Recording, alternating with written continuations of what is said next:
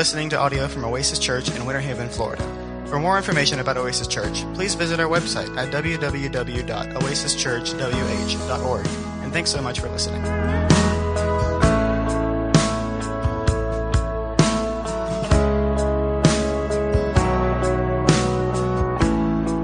Last week, we started a new series called Who's Your One? Who's Your One?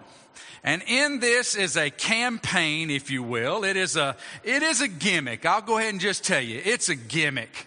It's a gimmick designed to get you thinking about the call of God on the life of every follower of Jesus, and that is to share the gospel that has been transformational in your life. The gospel of Jesus Christ, Him crucified, risen, and, and, and, and paying our debt for sin and making forgiveness and salvation possible. We've been called, and the scripture says that we've been empowered to share that gospel information with those who have not heard so that they too might have the opportunity to, by faith, trust Jesus as their Savior, have their sins forgiven, be brought from death to life, have the opportunity uh, to spend eternity with Christ and represent Him in the meantime while we wait on His return. So, who's your one is a gimmick to try to help you think about something that God's already called you to do. We said last week that sometimes it's hard to see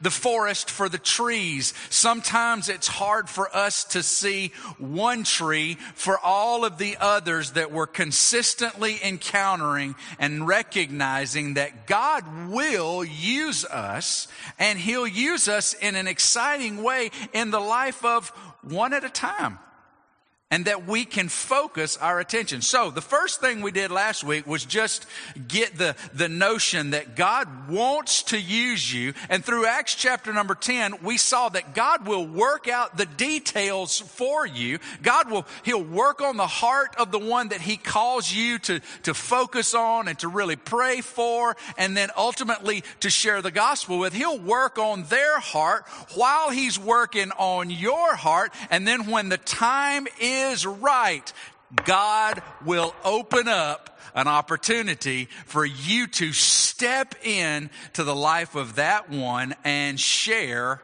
the truth that is the gospel. And many of you have got a little stack in there that uh, that folks have already taken. So once you once you know who your one is, this is someone that you think probably has never trusted Jesus as Savior. They give no evidence that they're a follower of Jesus, and and there's someone that you know needs to hear the gospel. And so what you do is you write their name right here on this portion, and then you write their name again right here on this portion. You pull that top portion off with just their first name. And, and by the way, I've got my name and I'm ready to put it like you will put it. Once you know who the name of your person is, you write their first name down and then you bring it right here and you drop it in the prayer box. There's one on the other side of the room, just like that. So with their first name, you just write it on there, drop it in the box.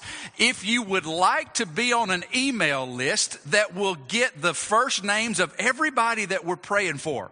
Everybody that we're going, God, we want you to save this individual. We want you to give me an opportunity to share the gospel and we want you to prepare their heart so when they hear the gospel that they'll want to receive Jesus as their savior. If you'd like to be able to pray not only for yours, but for all of the rest of them, then you write your email address on that particular card and I'll add you to the list and I'll send you out. Some of you got that list this week of the names that we're praying for. Here's the next thing you do. Once you've dropped that over into the box. Once you know your name, then what you can do is you can come down here and out of this box, you can pick up one of these 30 day prayer journals. Okay. And then we have enough for one for every family. All right. So a representative of your family can come get one of these. And then what you do is for the next 30 days, you commit to praying for those individuals. And this will give you a scriptural way to think about your praying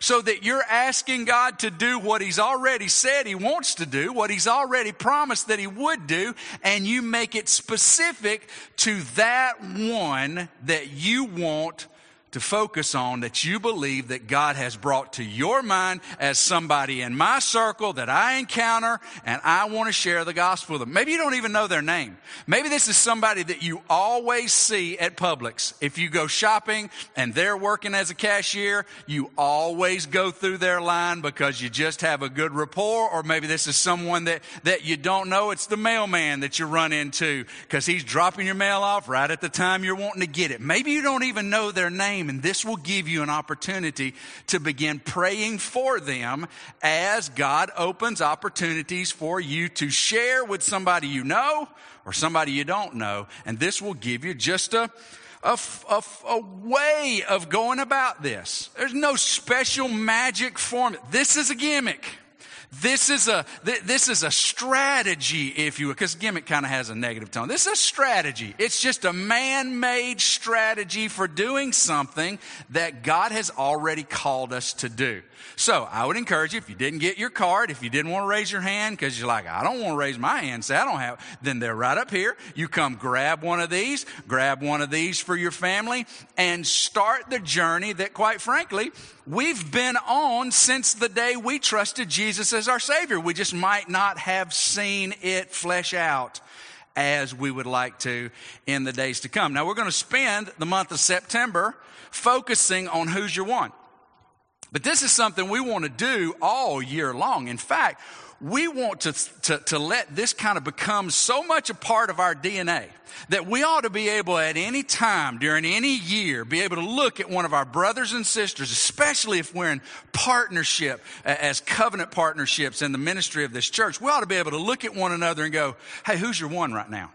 And we ought to be able to go, well, his name is, mine is Felix lives right across the road from me. I don't know him very well, but here's what I want to know. I want to know if he knows Jesus as a Savior. So I wrote down Felix. And you ought to be able to ask, who's your one right now? Well, right now I'm focusing in on so and so, but boy, I got somebody in the back of my mind. I'm praying for them too. You see how this kind of just begins to, to, to, to build and become a normal. What would it look like if the followers of Jesus at Oasis Church began to consistently be asking God to allow us to share the gospel with someone who needs to hear the gospel and we begin to pray about them. And, and that just becomes a normal part of our life. What would that look? That would look like the Great Commission being fulfilled. That would look like going into all the world, making disciples and teaching them all the things that I've commanded. That's what it would look like. So this is a strategy, a positive gimmick to just give us the opportunity to think about what we've been called to do. Today we want to, in that thinking of, okay, I've got my name, or maybe you haven't, but you're still praying about it, you're still thinking about it, don't take too long. You know, God's going to lay somebody on your heart. Don't take too long. Write that name down. And then we're going to ask God today to help prepare our mind for what's ahead. Because chances are great, this whole idea of focusing in on one and praying for one with the, with the notion that I'm going to share the gospel with them. Not that I'm going to invite them to church, which that's a great thing to do. Invite as many folks as you want to come to church. Not that, that I'm just going to, I'm going to tell them, uh, how excited I am about certain aspects of my Christianity, but I'm going to focus in on them and I'm going to share the gospel with them. We saw last week that God worked out the details in preparing Cornelius to hear the message that Peter was going to share with Cornelius. And at the same time, God was dealing with Peter so that he would be in the right frame of mind to share with Cornelius. Because without God working in Peter, he probably would have never even set foot in this Gentile Roman official's home. But God was working in Peter's heart. Peter was being submissive to the move of God and it opened the opportunity for Peter then to be obedient, for Cornelius to hear the gospel, receive Christ and open up the door to all the rest of us Gentiles hearing the gospel. So today we want to focus on allowing God to work on our mind, to prepare our attitudes, to get us ready ready to do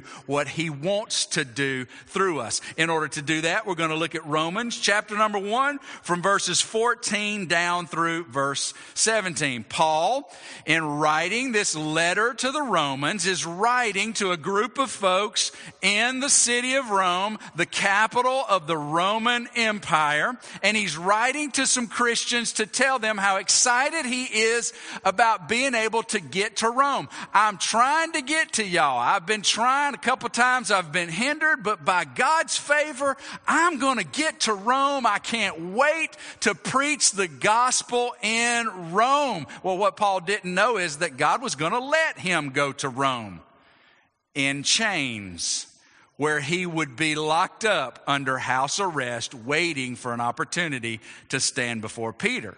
But this is before all of those events happen. And Paul said, I'm trying to get to you, Romans. I'm trying to get there. I'm so anxious. And he tells them what's going on in his mind. He's telling them how prepared he is to share the gospel in Rome. Let's read it here. Romans chapter 1, verse 14 says, I am under obligation both to Greeks and to barbarians, both to the wise and to the foolish. So I am eager to preach the gospel to you also who are in Rome.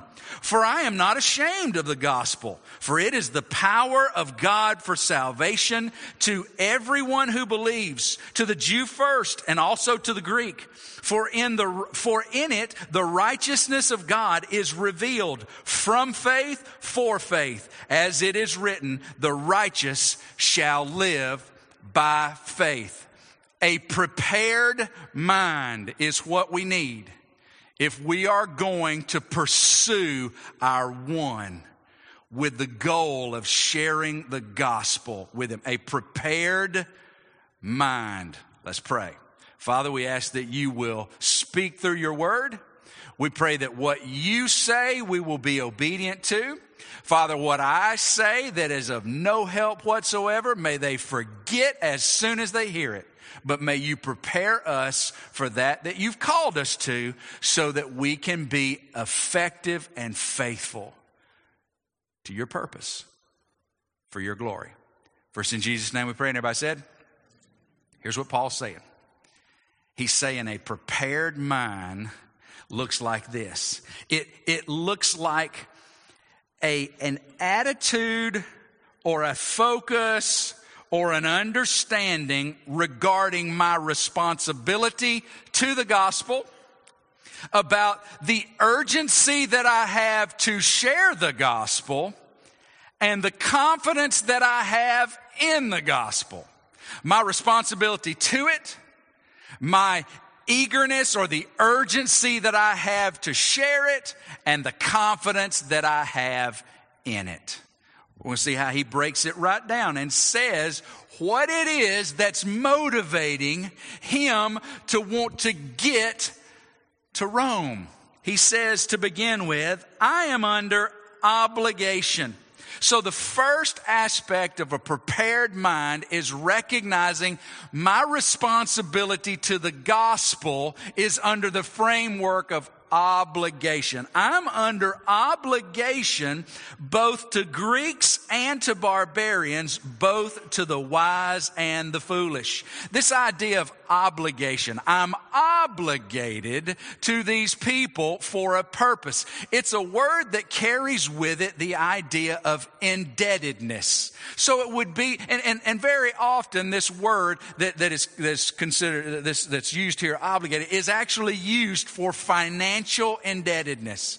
So the notion that I have, I have put my name down to this and so now I'm responsible to it. The word also can have like a moral obligation. So like it may not be able to be brought up against you legally if you don't fulfill your obligation, but there is a moral aspect. And here's what Paul is saying, I think. I think he's saying, I recognize that God has entrusted me with his gospel. Jesus Christ encountered Paul on his journey to actually persecute believers, and Jesus demonstrated himself in Acts chapter number nine to Paul in a very, in a very brilliant, very, uh, uh, uh, very bold way. Knocks Paul, well, Saul at the time, knocks him off of his, of his ride and there he is on the ground and he's hearing a voice from the risen Jesus Christ telling him, you need to stop trying to go against me. You're wasting your time and you're only going to hurt yourself. And Saul, who we know as Paul, says, Well, what am I to do, Lord? And he says, I got plans for you right now. I want you to get up and I want you to go into town and I want you to wait until I send somebody to tell you what's next. And so this one who was arrested by the risen Jesus himself, is now saying, God has entrusted me with the gospel and God has called me to take this message of Jesus crucified in our place for our sin, risen in defeat of hell, death, and the grave, and, and has provided forgiveness and salvation to those who will confess him as Lord by trusting him with their, with their heart and soul. He says, I've been entrusted with the gospel gospel, and I am under obligation to God in order to do with what He's called me to do with what He's given me. I'm obligated to God. But I want you to imagine if a rich person was wanting to give some, some riches to another and they wanted you to be the middleman. I, I've got something that I want so and so to have, but here's what I want to do. I'm going to give it to you to transport to them. Now I'm under obligation to the one who has given me the treasure, but I'm also obligated to the one who is destined to receive it. So when Paul says, my mind toward the gospel, my mind toward those who need to hear the gospel is solidified under the terms of obligation. I'm obligated to the one who's entrusted me with it, and I'm obligated to the ones who are to hear it. I'm duly obligated. I have this. It has transformed me. It has given me life. It has given me liberty. It has given me destiny, but it has given me responsibility. And now I'm obligated to those that are to hear it. Who did Jesus call us to take the gospel to? All the world. Y'all know you still won't say it all the world. Who, who are we asking you to think about? One at a time. One. So, Paul goes, I'm, I'm, I'm going to tell you why I'm trying to get to y'all, Rome, because I am under obligation. Now, don't get me wrong. Paul is not saying that sharing the gospel is a condition of salvation. Don't hear that. Because that's not at all what he's saying. Salvation is by God's grace. Salvation is by Christ's work. Salvation comes to us by faith. This is not, I'll save you if you will. No, this is, since you have saved me, you have entrusted me with that that has saved me that I might share it with those who have yet to trust what too will save them. I'm under obligation. And then he defines who he's obligated to. And he uses some words that might cause us to think, wow, he's being a little bit divisive here. He says, I'm under obligation to both Greeks and to barbarians. That hits my mind like I'm obligated to the city, civilized folks, and the rednecks. That's not what he's saying. That's not at all what he's saying. This term, Barbarian really has the notion of those that live outside of the Greco Roman society. And you go, what in the world is that? Well, I'll tell you in brief what that is. You see, before the Romans were the world empire, the Greeks under Alexander the Great was the world empire. And the Greeks had a culture And that culture was known as Hellenization. So it was an artistic, it was a very refined, very civilized, very uppity, if you will, uh, social construct by which everywhere Greece went and overthrew, they would bring their society with them so that folks would become literate in uh, the Greek language. Folks would become appreciative of, of uh, culture uh, type uh, artistic frameworks, and, and, and that was called Hellenization. Well, when the Romans, what, what, what, what became Rome after Alexander was gone, infighting between the generals, and then, then Italy, then Rome began to take over the Greek uh, uh, uh, machine, then what Rome did was bring like a militaristic aspect to the Greek culture. They kept some of those things, but they enhanced it with a, with a big strong arm, and they, it's called the Greco-Roman culture. And so what Paul is saying is, is I'm obligated to everyone in the known Roman world. And, and, that included the Palestinian area as well, because they were Hellenized at this time. The Greek culture was very prominent in that area. He says, I'm obligated to all the peoples that Rome know exist. And I feel an obligation to folks that don't even know what the culture of the Romans are like folks that I've never even met before, doing life in ways that won't make any sense to me. I'm under obligation to them as well.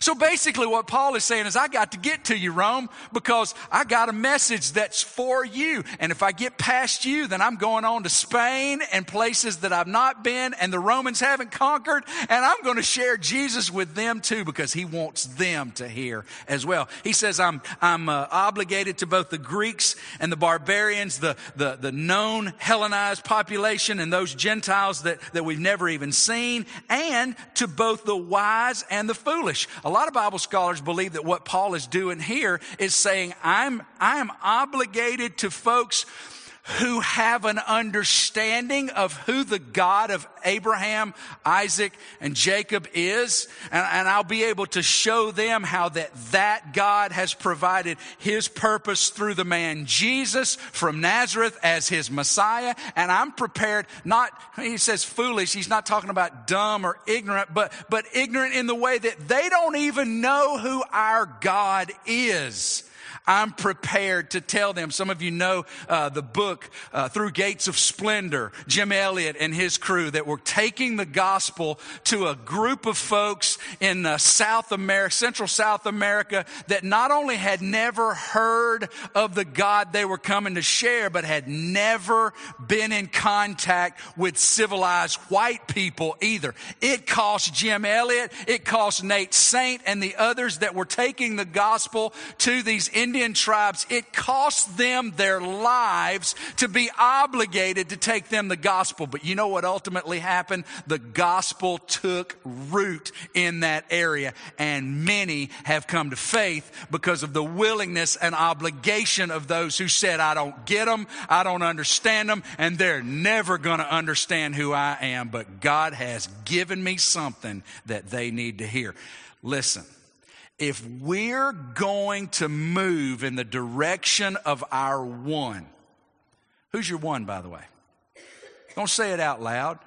Who's your one? What name have you written down because God has laid that one on your heart? They need to hear the gospel. Who's your one? What's going to motivate you toward your one on a continual basis is a prepared mind that says, I have an obligation to God for them. I have an obligation to them with what I've got to share. A prepared mind starts with recognizing I have a responsibility to the gospel. But Paul goes on.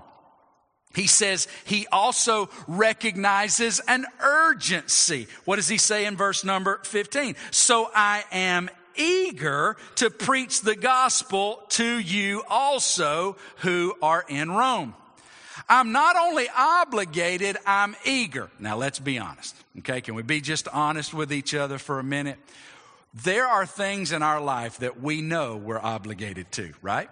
You got all kinds of obligations that we're not so eager toward. I'm thinking of that obligation that comes around every year in the month of April. Every year in the month of April, we are keenly aware of an obligation that we have to Uncle Sam and they expect us to meet that obligation, and we grumble and gripe and grit our teeth as we write that check or, or whatever it is we're doing, and we, we know we're obligated, we're just not so eager about it. Amen, Amen Steve. Thank you. You know, it can get a li- even a little bit more. You, you, go, yeah, but that's nobody's eager about that. At touche, you're right. But there are some other things that we're obligated to. Some, sometimes maybe we find ourselves obligated to events.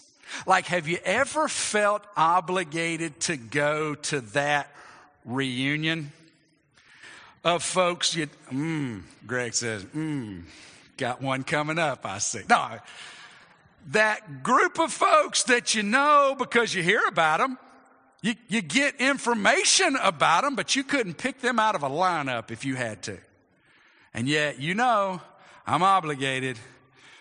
And it would be the weekend that my team is playing so and so, and I got to go. I'm not eager about it. You, you know, okay? So here's what can happen, and I think it happens to a lot of Christians.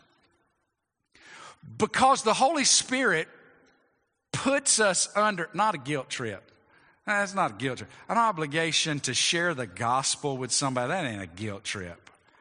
The Holy Spirit can lay it on your heart and you know you have a responsibility to the gospel. You're just not so eager about it. You're like, oh man, I, don't know. I'm, I don't, I don't know what I'm going to say. And, and really, I'm not real good. I'm, I, what I need to, I need to leave that to somebody who can do that better than I can. I, I, I, just need, what I need to do is do the praying and let somebody else do the sharing. That's how, that's how we'll do it. We'll split that because they got, there are folks that can do all the sharing, I'll do all the praying, except God goes, yeah, but that's not what I said. I said, I want you. I want you to take. I want you to share because here's the thing. You are going to be able to share with your one way better than I'm going to be able to share with your one because your one doesn't know me.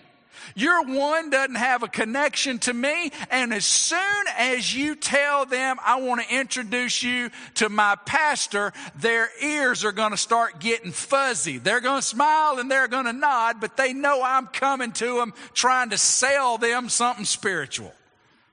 But not you, because you know them.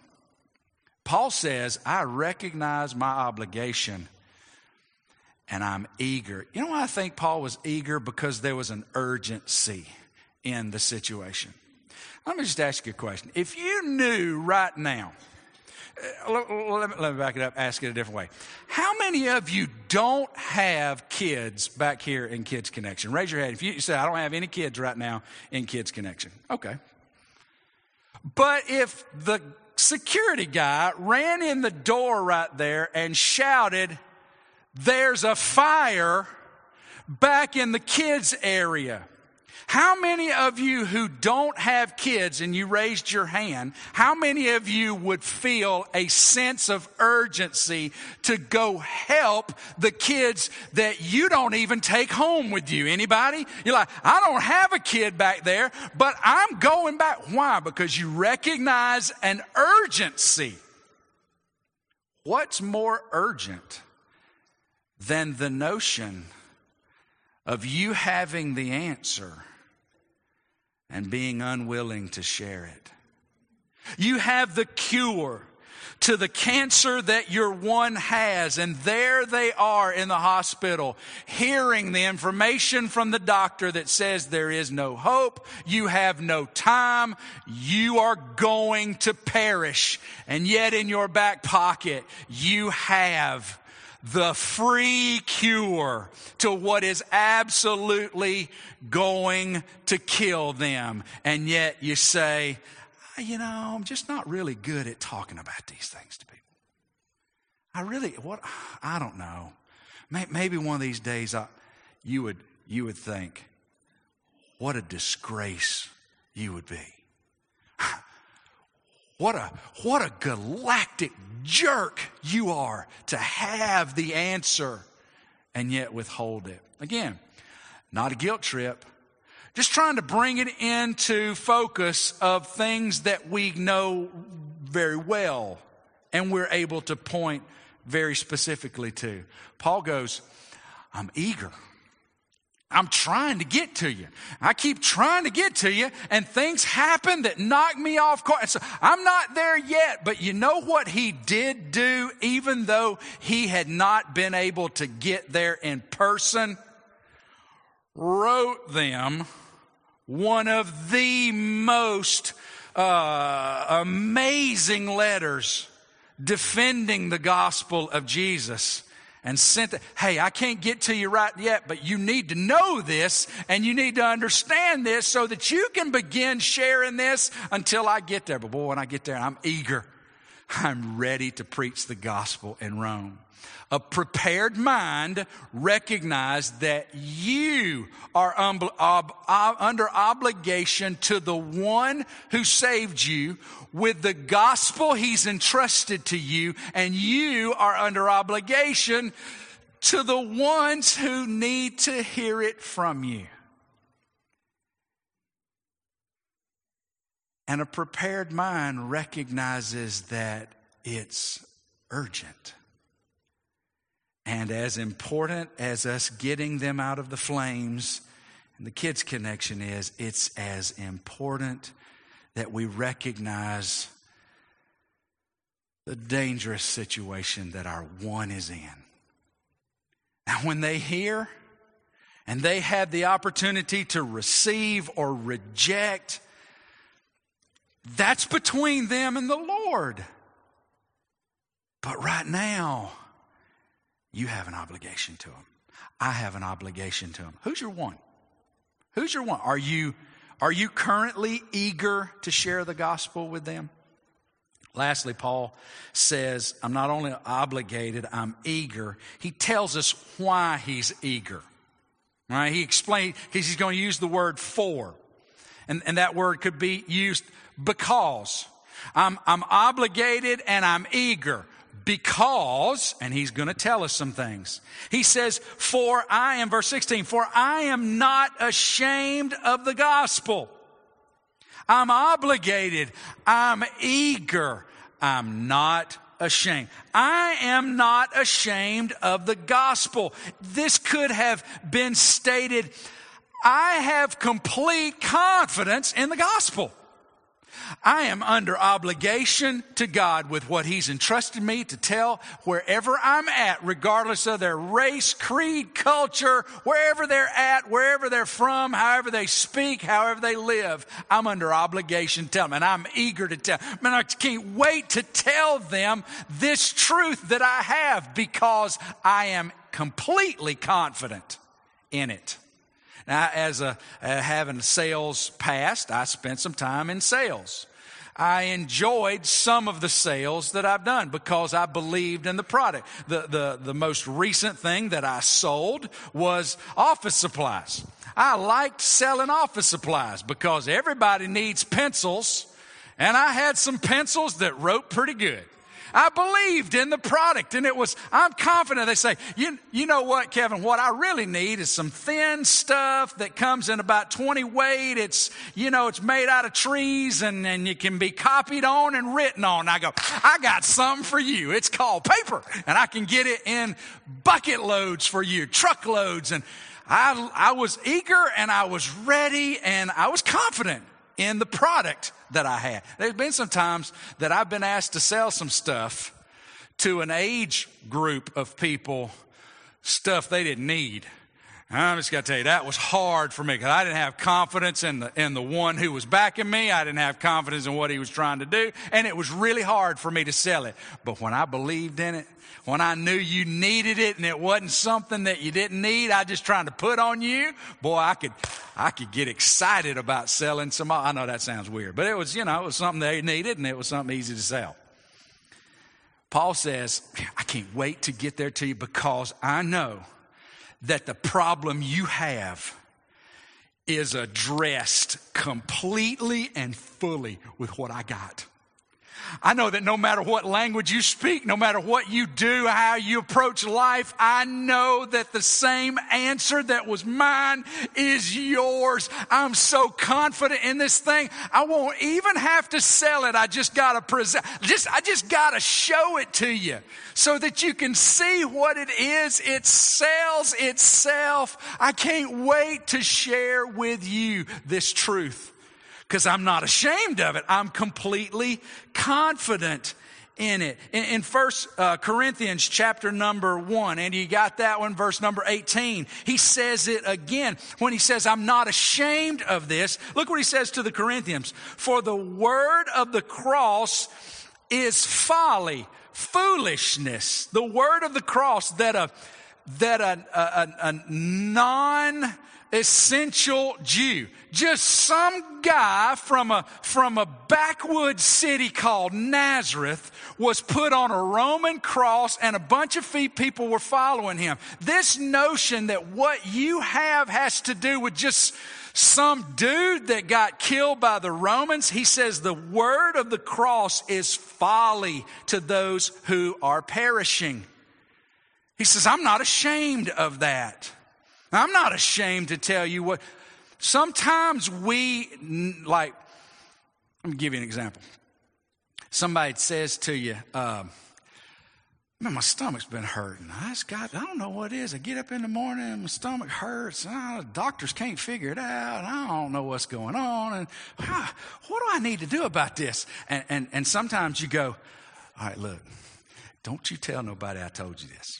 But here's what my grandma told me. My grandma told me if you go out, there's a root that you dig, it's, it's always up under a cow pile, and you move the cow pile out of the way, and you dig up that root, and you squeeze the juice out of it, and you mix it with some almond milk, and you put a little paprika, and maybe a little bit of black pepper in it. It'll cure that, you know. But you're not putting that, like, you're not standing up in front of the, you know, the American Drug Society going, I got the next great, because you're a little bit ashamed of it, right? It's like, Look, don't tell nobody. I'll tell you what I. Sometimes that's how we approach the gospel. You know why?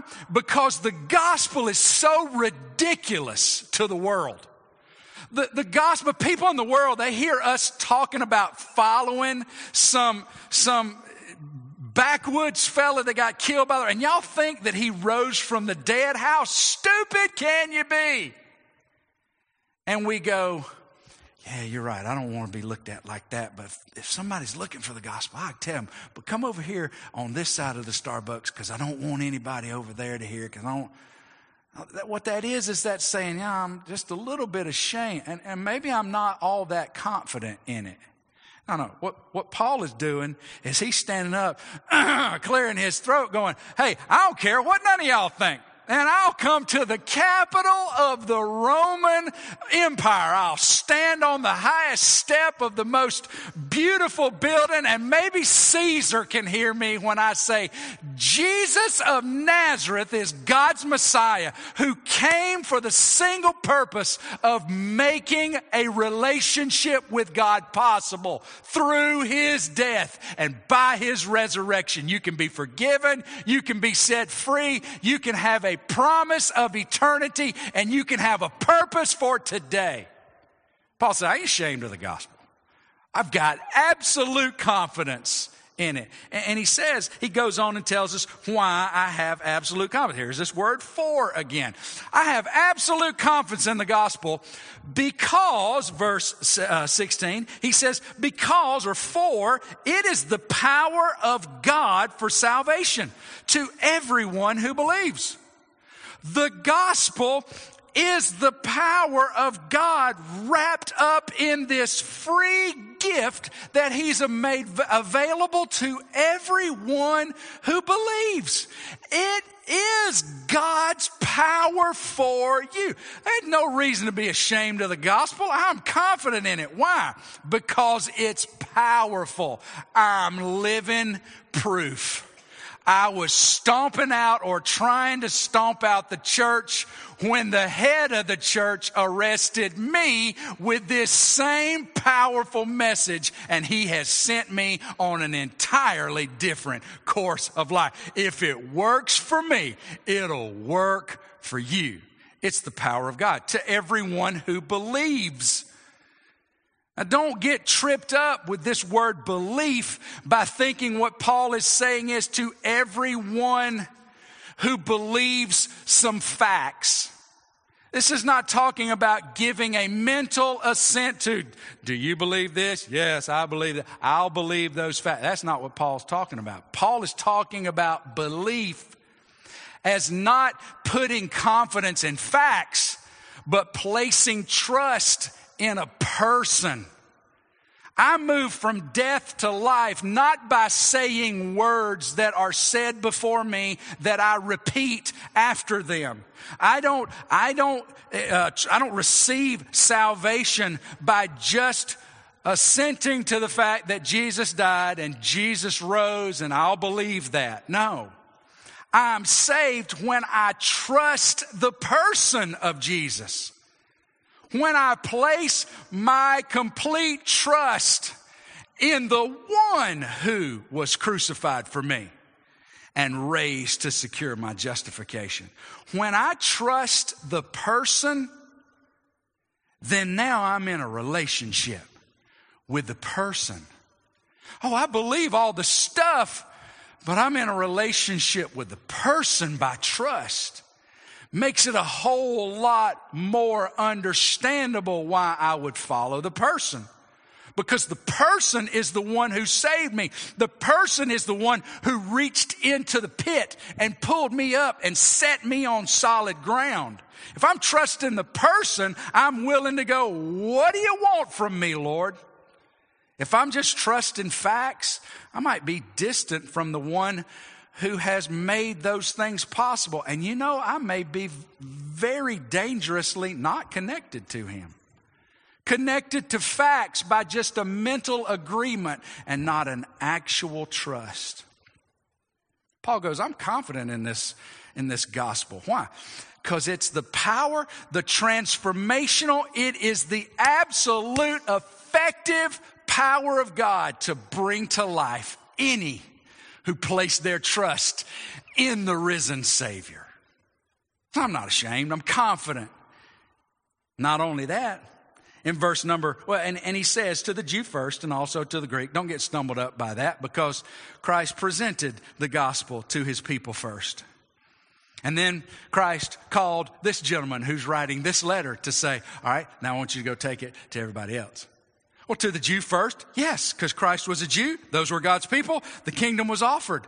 Salvation was presented. And in fact, at this time, Peter and some of the other apostles were still preaching the gospel to the Jews. They got the information first. And now the Greeks, now the Gentiles. To them first, but it's the power for any of them.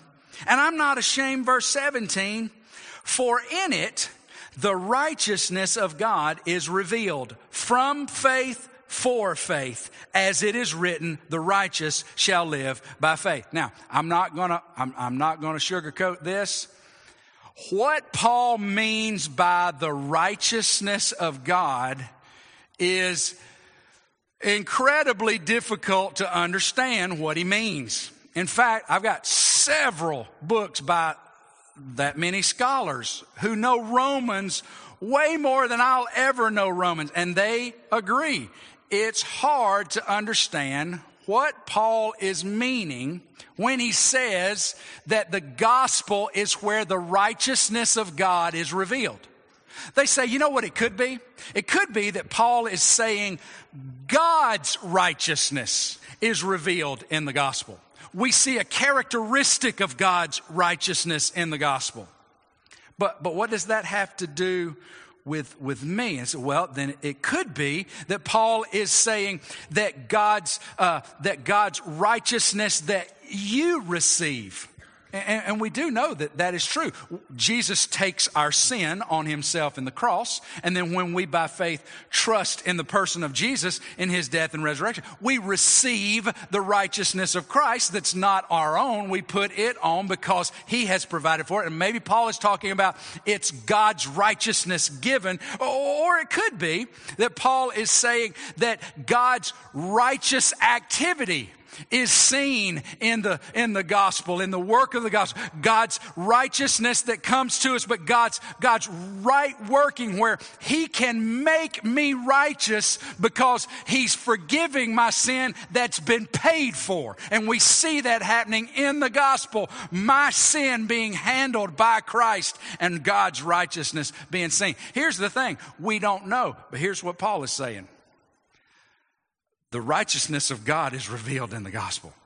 You want to know God? You want to know about how we as sinners can be in right relationship with a holy creator God?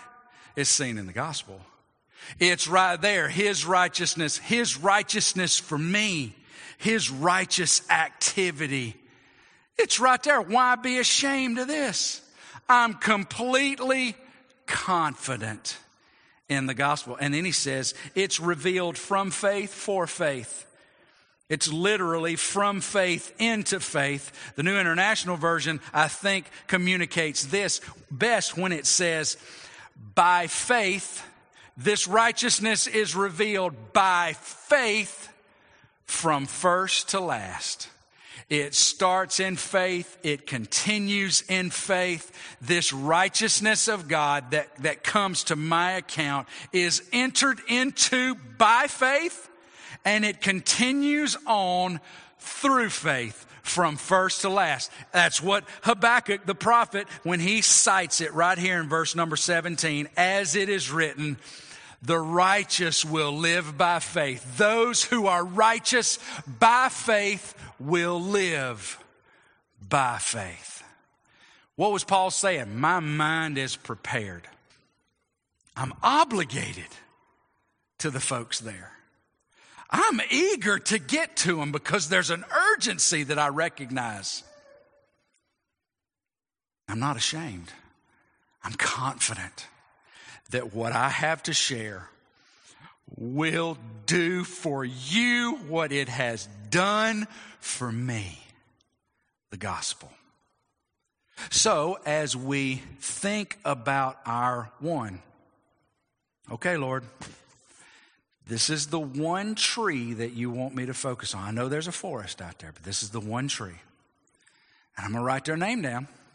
And I'm going to put it in the box so that the church can be praying with me. But here's what I'm going to do. I'm going to grab that, grab that list and, all right, Lord, here's what we're going to do. Day number one. Here's what day number one looks like. John 14, 6, Jesus told them, I am the way, the truth, and the life. No one comes to the Father except through me. And here's the prayer that is suggested God, I know there's only one way to salvation. Jesus is clear. He is the only hope for a lost and dying world. And that includes who's your one? My one is Felix. And that includes Felix. His salvation depends on acknowledging Jesus is who he says he is and He alone is the source of salvation.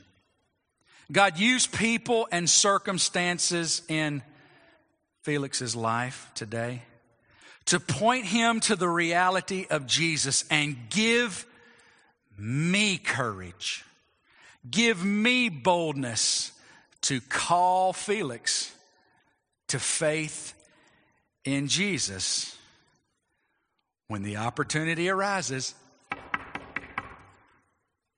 and help me to make it clear there's no other way to be saved. Help me to make it clear that there's no other way to be saved. Day one. You know what that'll do? That'll put them in your mind as someone you're obligated to, as someone that you'll be eager to get to. You, might even jump the gun on this 30 days. You might even say, day five, and you go, I can't stand it no more. God, you said you was going to make an opportunity available. If he's home, I'm going to take it. And it then will give you confidence because you're building your understanding on God's word. And you're asking God to prepare you to share that way, and you're becoming more and more unashamed. Make sense? But you got to prepare your mind. And, and, and, here's what I really think I really think that probably God is using His word today to go ahead and start preparing your mind. Like He's already telling you what you need to focus on. Is it that notion of obligation? Is it that notion of eagerness? Is it that notion of confidence? Not ashamed. And, and as I have written down just in, in an application, I, I wrote it down. It says, What do you need to ask for today? As it applies to your one.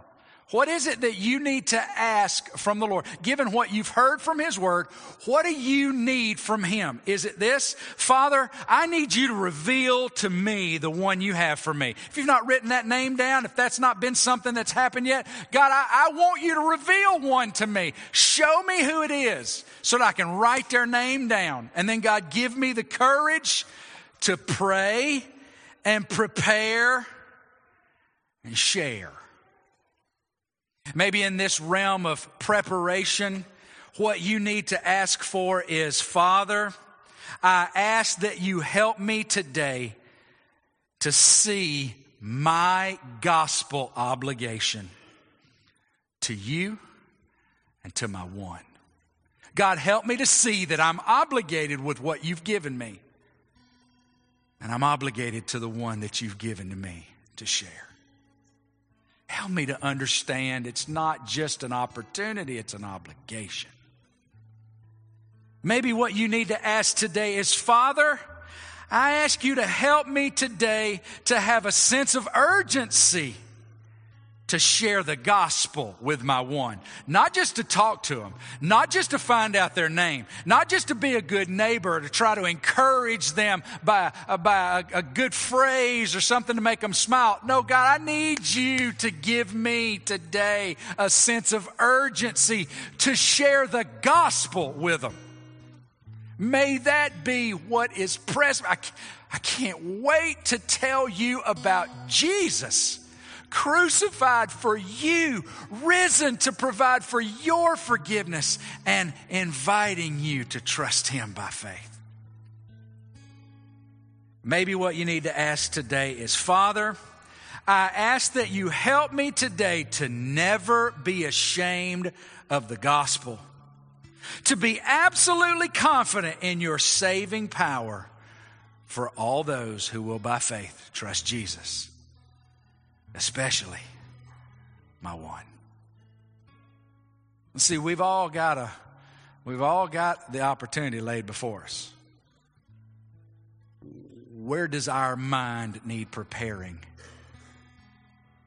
And will you step into what God is moving in your heart today?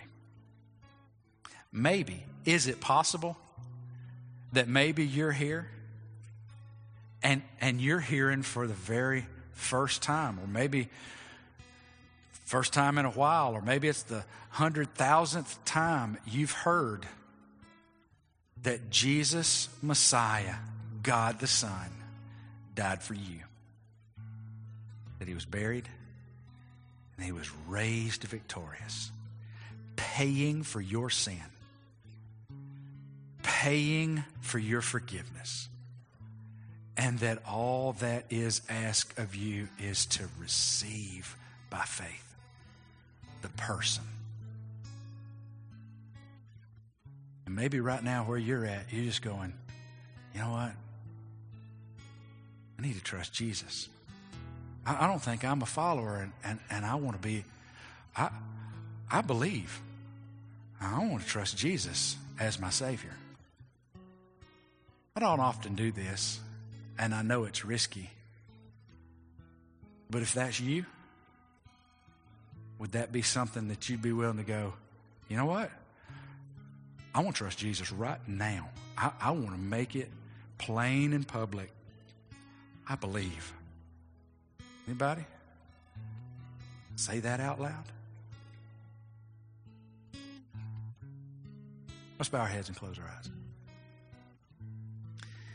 Because maybe in this moment, it's the quietness that you need. If that's you, it's, it's as simple as God, I, I know I'm a sinner and I know that I don't deserve your love, but I believe Jesus died. I believe he rose again. I believe you did that because I'm a sinner and you love me. And by your grace, you have made salvation available. God, I, I want to receive, I want to trust Jesus the best I know how. I want to trust him. I want to put my faith in him. Will you save me? Will you forgive me? Because I want it. If that's you, right where you sit, between you and Him, I can tell you this, I sure would love to know it. So I could pray with you and encourage you. Know that you're my brother, know that you're my new sister. Let's stand together. Heads bowed, eyes still closed. We can all respond today. I hope we will. Just off to my right, your left, lovely couple that would love to pray with you down here at the wooden cross. While we pray, you need somebody to pray with you about whatever, about what you've heard today or whatever you're facing right now, they'd love to pray for you, pray with you. As I begin to pray, you can just move down there. They'll be delighted to share in that opportunity. So, God, we ask that you will burn in our hearts the things that, uh, that you have shown us today.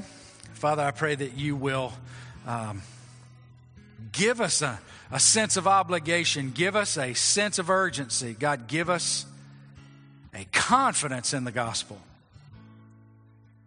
Move us toward our one. Give us the courage to grab a journal, pray for them daily.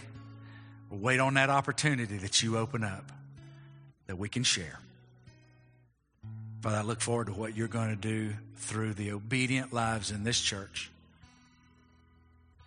And I pray that we'll see an abundant harvest of folks come to know Christ by just being faithful to your call to share, one at a time. For your glory, we look forward to what you're going to do. It's in Jesus' name we pray. And all of Oasis Church said,